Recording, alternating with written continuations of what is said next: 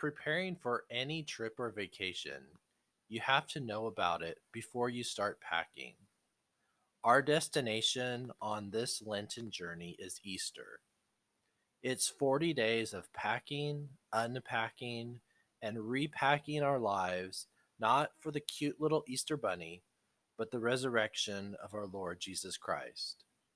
I invite you every day to take some time in preparation by listening to this podcast about those saints who made their priority God. I hope it inspires and challenges you to change some aspect of your current life for Christ. During Lent, we will forego the usual commercial sponsorships and ads so you can focus more on your journey to Christ Jesus. If you would like to support the channel for as little as $1 a month, every donation helps to develop more podcasts like these to help everyone that listens. For those who have already and continue to support us, blessings, miracles, and peace.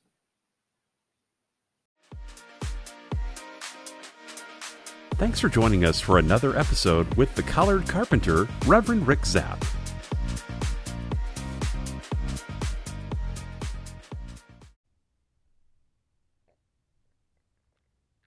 Blessings, miracles, and peace to you today. I'm Reverend Rick, also known as the Collared Carpenter. Today is the 5th day of Lent. We're at February 21st, 2021.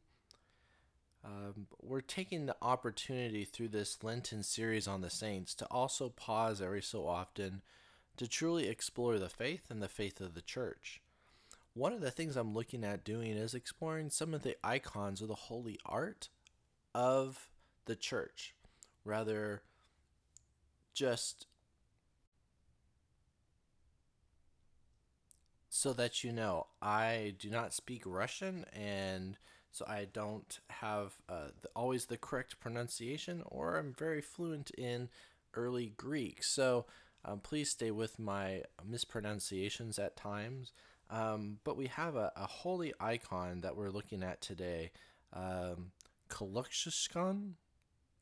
And if anyone does know the correct pronunciation, if you want to put in the comments below and phonetically spell it out for me, I would gladly appreciate it, because everywhere on the internet I could not find anything.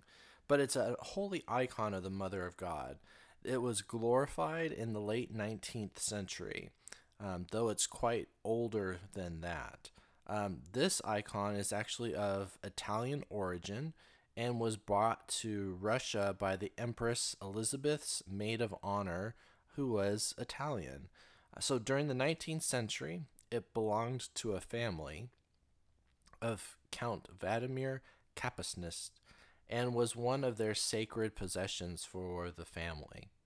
The icon was in the village of Klosnovia, and during the week of Cheese Fair, which is the week before Great Lent, in the year 1880, Maria, a young girl, dislocated some bones in her foot.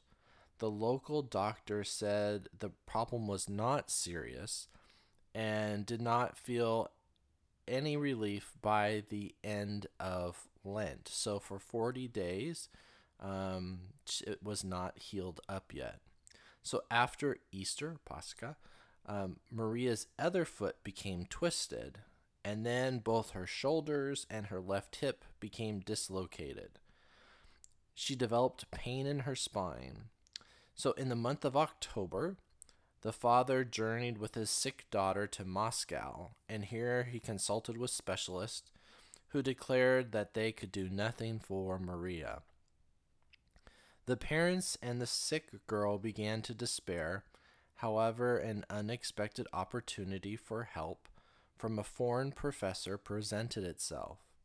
Since it would be some while before his arrival in Moscow, the sick girl asked to return home.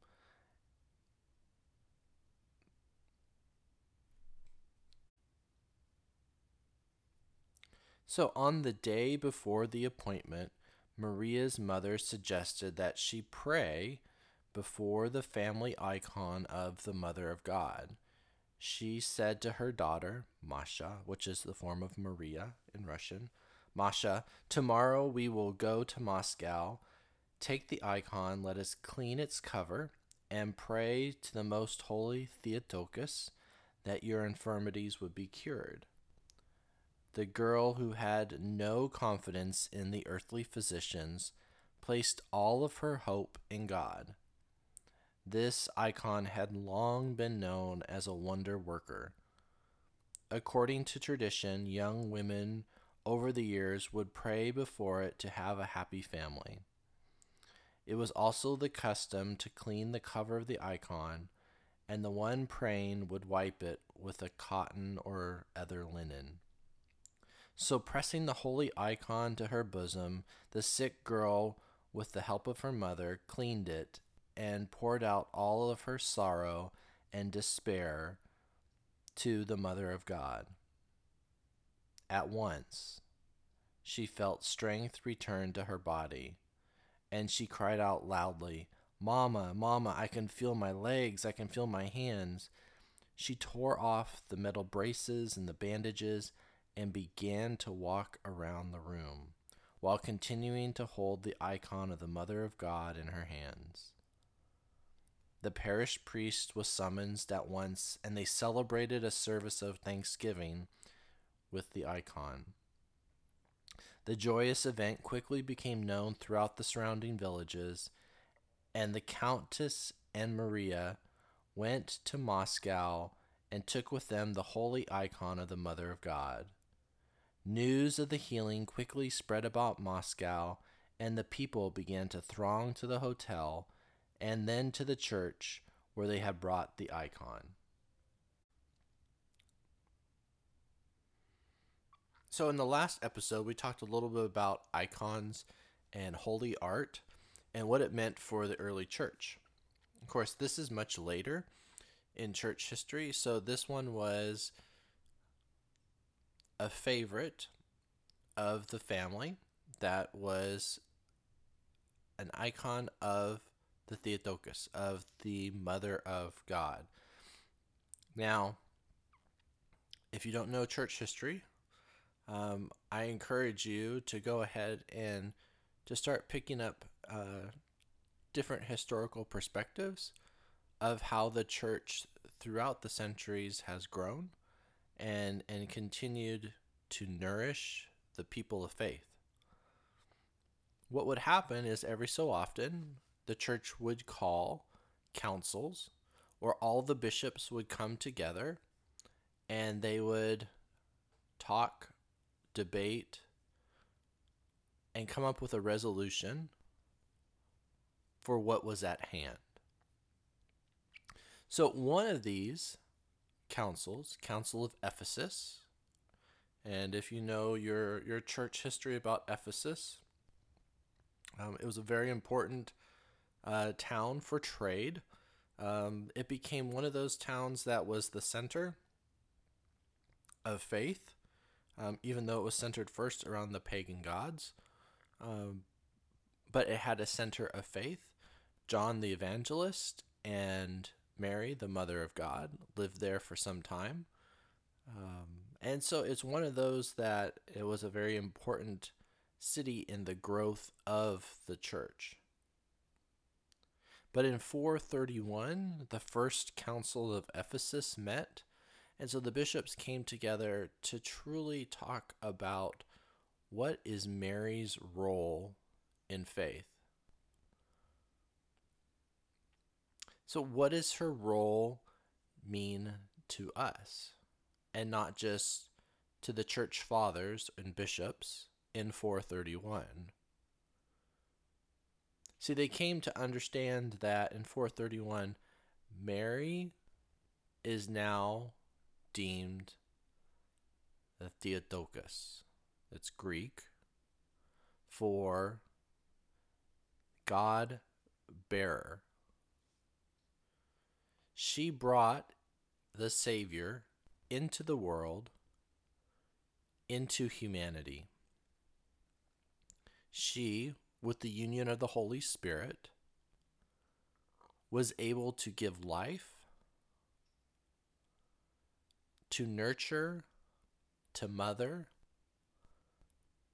the Savior of the world. A role beyond any other role that we can imagine. Her yes that she gave to the angel Gabriel, her yes to say, let it be done according to your will, God's will, not mine, is such a very important role to be held. I mean, think about it. How strong is your faith, especially as a teenager that was just told that you're pregnant? A teenager who would be ostracized, who could be stoned to death because she was not married and pregnant. But she was able to say, let this will be done.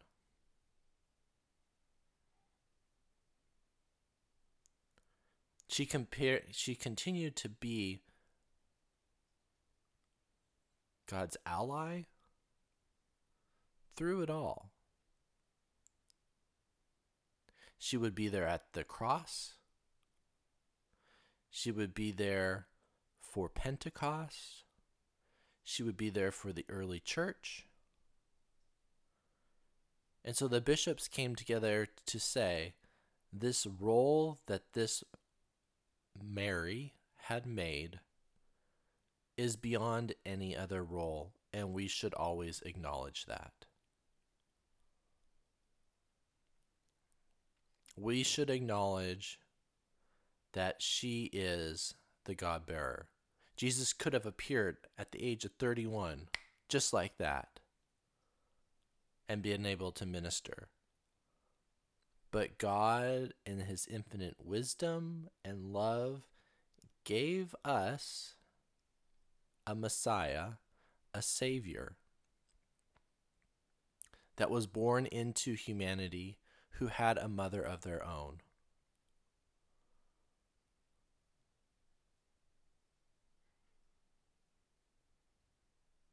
So what do you put your faith in? Do you put your faith in God? Are you able to say yes to God? Is it an unconditional yes, or is it a, well, everything but this?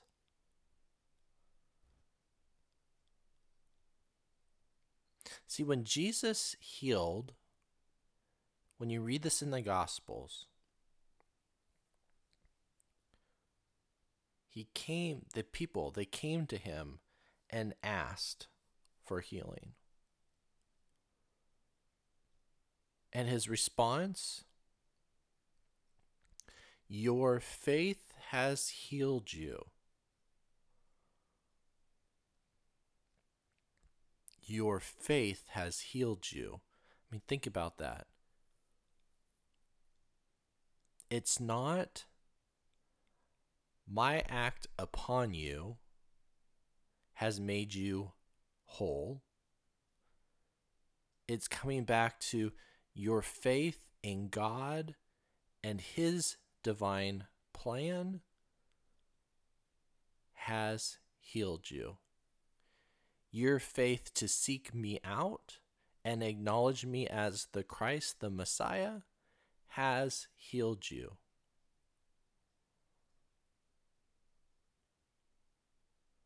So Mary, as our role model, went ahead and said, I believe, so let it be done. So in our own lives, are we strong enough yet in our faith to say, I believe, so let it be done? Do we trust the Lord enough during this Lenten time to allow him that healing grace that we need so badly?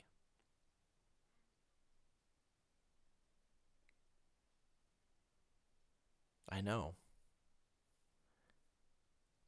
It's one of those that you bite your lip going, is our path the path of his? Is our path the path of righteousness? Is our path the path to heaven? And so that's why this icon of the Mother of God is here to lead us on that path. It's to remind us, she said yes. Did I today? It's to remind us that she put her son first and foremost in her life. Do we do that with our own family? Are we selfish in our own time, that this is my time and not our children's time or my child's time?